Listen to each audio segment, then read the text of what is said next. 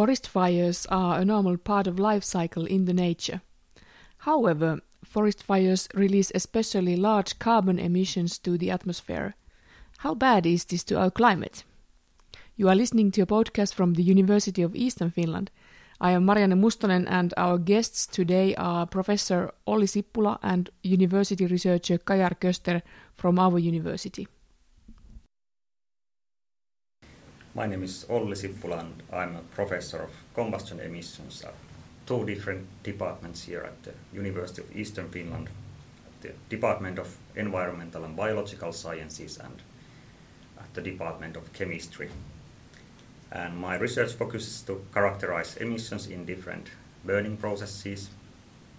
And regarding forest fires, we are investigating the emission factors of different particulate and gaseous emissions and how different variables such as burning conditions and biomass property influence these emissions and their properties. My name is Kajar Köster. I am university researcher here in University of Eastern Finland, and I am working with disturbances. So different disturbances like forest fire, wind, also reindeer, for example, and how they are affecting different biogeochemical processes within the soil. What kind of forest fires we have in Finland? Uh, actually, there is a saying and some scientists have been saying that the forest fire habitat in Finland is the rarest one that you can find. This means that we don't have actually enough forest fires in Finland. If the fires here occur, mostly we have the surface fires.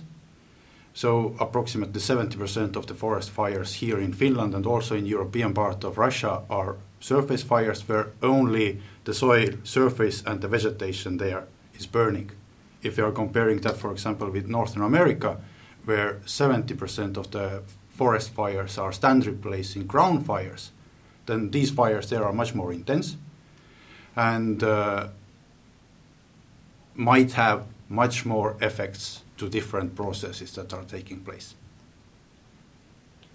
What are the main reasons for them? For forest fires, most of the forest fires if we're talking about the Finland, are, are somehow man-caused. So more than 90% of the fires here are somehow started by the humans. So actually less than 5% is coming from the lightning. So most of them are yeah, man-made fires actually. We have had some very hot and dry summers in the last years. So is the forest fire amount growing? Yes, it, it is definitely growing if you are taking globally or if you are taking entire boreal forest area. Uh, but as I was mentioning earlier, in Finland it's not a big issue. There are different reasons for that, but I think we will not go into really deep on that. But for example, if you are comparing with the neighboring areas, with the Sweden, with the Russian part of the Karelia, you can see that within last years we have been many big fires on these areas. And we can see from, from, those, air, uh, from those countries also that the area of the burned areas is actually increasing and the number of the fires is increasing. Uh, what kind of consequences the fires have? This is I can talk hours about that. But how bad are they to our climate?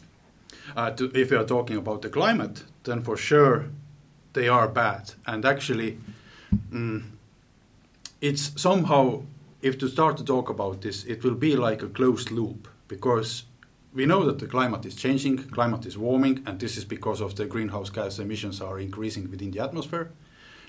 This is causing the warmer summers. This is causing in a row the, that we will have more fires taking place. And then during the fire, again, huge amount of carbon that was stored into the biomass there earlier or was stored within the soil is released.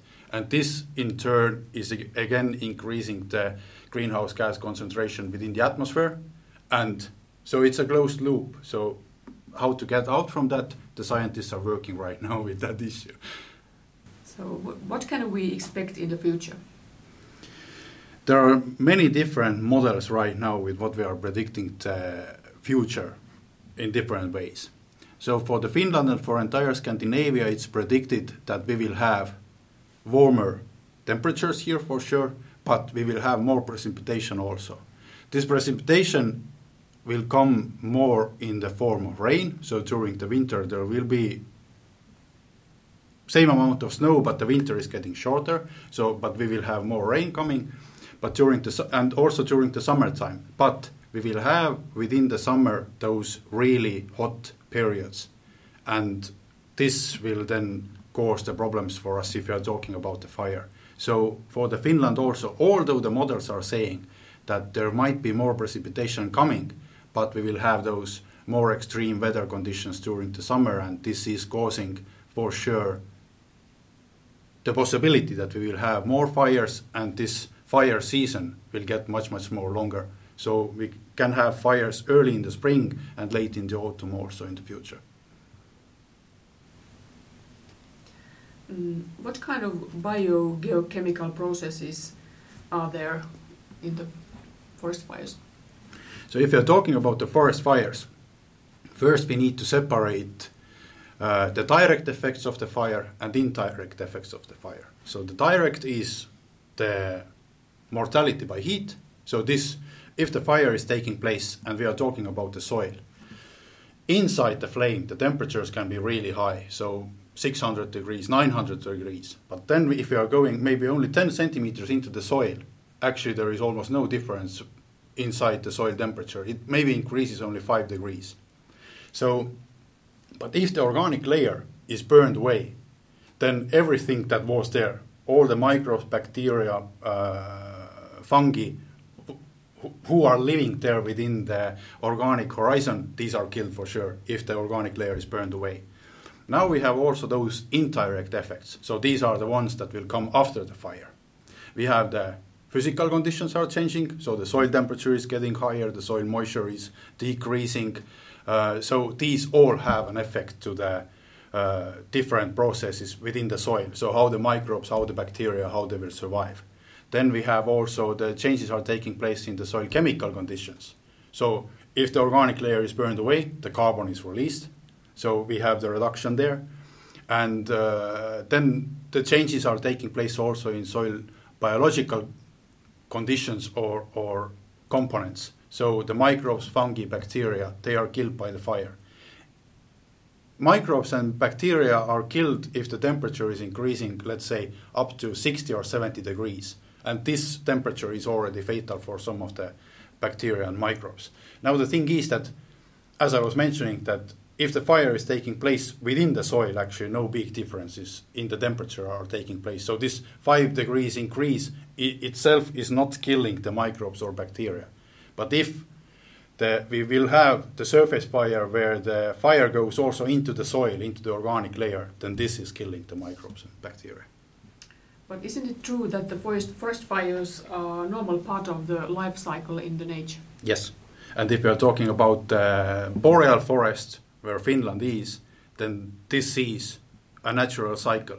In average boreal forest, we have every year, if are taking entire boreal forest, you can imagine the belt starting from Alaska, northern Canada, Scandinavia, uh, and then Russia together with Siberia and so on. In average, 1% of all the boreal forests is burning every year. Uh, it means that the average fire return interval is around 100 years. It really depends from the area, where the fire is taking place. If it's wet place, obviously it's not so often there. If it's dry place, it's more often there. But uh, and for example, in Canada, the fire return interval can be maybe 70 years, so less than 100 years. In Finland, in natural conditions where there would be no human, the fire would occur in the same place after every approximately 250 years. So everyone who has been walking in the pine forest in Finland has definitely seen some fire scars on those pines. And if you're cutting down the pine, you can actually see that pine is the tree species who can live, uh, who can survive many different fires. So some old pine trees in the forest, if you are cutting them and from the increments, actually, those increment rings, you can see that when the fire has been blazing, many of them have been surviving six, seven, even ten fires.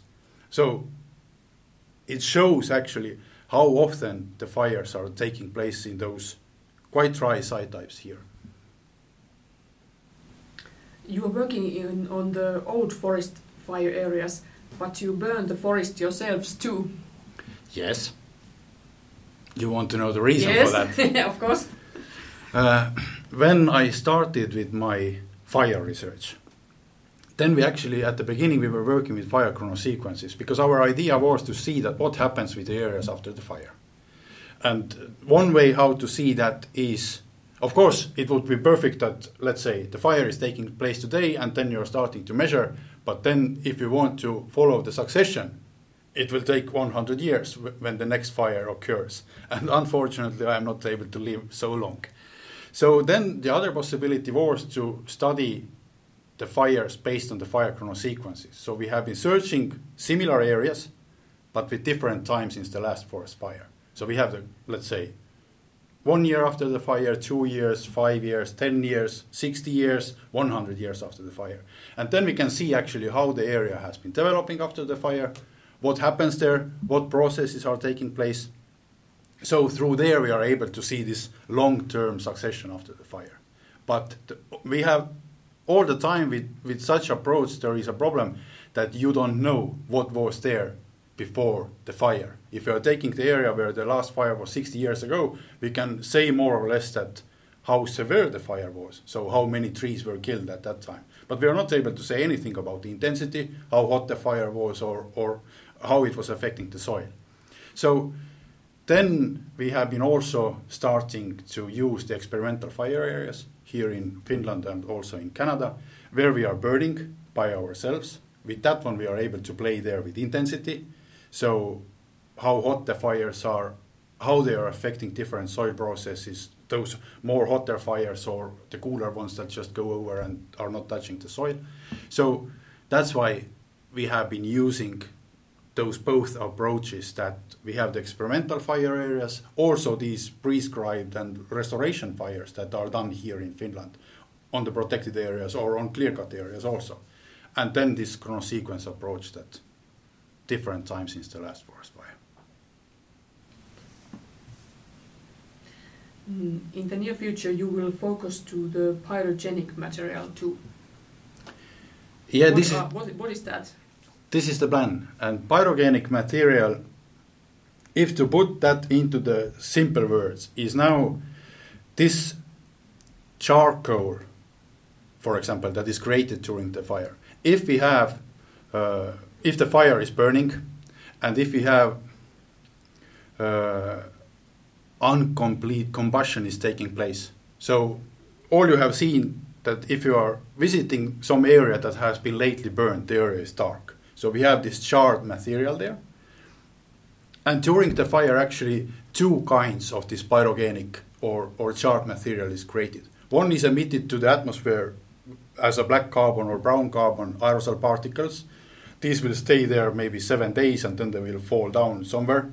In our case, in Arctic, the soil is getting dark, uh, the snow is getting darker, and we are again facing with the situation where the ice is melting in Arctic. The other part, the, the, those bigger particles, charcoal itself, stays on the area. And now the, we actually don't know how this material that stays there on the area, how it is affecting different processes inside the soil, and how this material is, is uh, transported. We know that this pyrogenic material, this charcoal, is much more resistant to the decomposition than, for example, the vegetation or the wood itself that was growing there earlier. So it's not decomposing so fast. On the same time, there is a lot of uh, accumulated carbon there inside. If we are taking the vegetation or we are taking the, let's say, regular tree, approximately half of it is a pure carbon. Now, if this tree is burning and this charcoal is created, we have roughly 70 or 80% of that mass there is a carbon. So, in a way, it's the possibility how to store the carbon in the forest but this is really those things with what the scientists are working right now. I don't know, was I answering everything? okay. Let's move to Olli. Um, your research focuses to emissions in the different burning processes. Would you like to tell more about those? Yes, so if we talk about forest fires or wildfires, so we are interested to know the emission factors and what kind of properties the particles and gas emissions have in order to establish emission factors for different burning processes happening in the forests. And we also want to know some of the key properties that are either affecting air quality or, or climate change or human health. So, and clearly we need, we need much more information in order to uh, evaluate what is the importance of these forest fires on climate and, and air quality and human health effects. Currently, you are especially interested in the black and brown carbons. Yes, these are the emission components that are uh, very important regarding climate because they are absorbing sunlight in the atmosphere and therefore cause a positive radiative forcing effect. So they kind of contribute to climate warming. And actually, they have a very different formation mechanisms. So black carbon is formed, it requires a flame, it needs a high temperature, and it's formed by uh, polymerizing of some specific gases in the inside the flame. And as a result, we have very fine uh, mostly carbon particles that are that are black, as the name says. And in addition, that they uh, absorb sunlight in the atmosphere, they also precipitate on snow and ice covers and cause an albedo change, which furtherly enhances uh, climate warming. Then about the brown carbon, this is a little bit loosely defined component and it has raised a lot of interest in the scientific community in, in the recent years. And the fact is that part of the organic particles which are emitted into atmosphere also absorb sunlight in specific uh, light wavelengths. And we need to know how efficiently they are absorbing this light and how much of this brown carbon is emitted and also what is the lifetime of the brown carbon in the atmosphere as we also know that on a sunny day this brown carbon starts to decompose so which is called so-called photo bleaching of the of the emissions. Uh, you are also investigating the change of the emission components. Yes uh, do you refer to atmospheric change or? Yes. Yes, so we are also interested to know what happens to the emission components in the atmosphere and because there's all kinds of uh, photochemical reactions or other oxidative reactions taking place which will change the chemical composition and that will induce changes both in the light or the optical properties of the emissions and also in the uh, specific emission components that are known to be toxic for, for human, human, for example. And to make this kind of research, we have this uh, uh, setup in our Ilmari laboratory. We have an atmospheric chamber where we can simulate the atmospheric reactions taking place.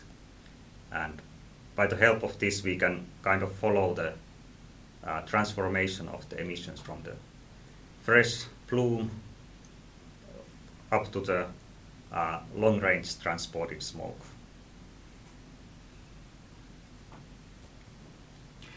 We visited, visited your laboratory last week and you were burning there some savanna grass or something.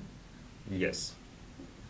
Yeah, we actually we had three types of different uh, biomasses which we were burning there. One was uh, some savanna grass originating from South Africa.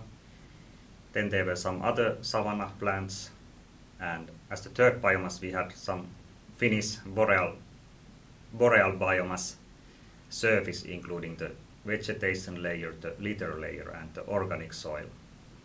And the idea in these experiments was to try to burn them in a representative way uh, while we were monitoring the emissions real time. And we also took the samples into the atmospheric chamber to study the, how the emissions are transforming in the atmosphere and how their key properties are changing. What kind of collaboration do you have in the moment? Yeah, currently we are doing laboratory activities together with the aerosol physics group, which is led by Professor Annele Virtanen. Uh, then we collaborate with the group of biochemistry from our department and with several research groups from the Finnish Meteorological Institute. I think this uh, it's a good example right now how the atmosphere scientists and then the ecologists are able to combine their work and especially when we are talking about this pyrogenic part or black carbon right now because the atmospheric scientists they are interested from the emissions that go to the atmosphere. But as i was mentioning earlier there is another part also that stays on the ground. And so as i am interested from that and to cover the whole process i think it's the unique way here how we are collaborating and uh, what will then come out from that. I hope that it will be something interesting and, and big at the end Thank you for your time, Olli and Kajar, and have a nice summer. And I hope you the best in the future. Thank you. Thank you. This was a podcast from the University of Eastern Finland. I am Marianne Mustonen, and our guests today were Olli Sippula and Kajar Köster. Thank you for listening, and have a nice summer.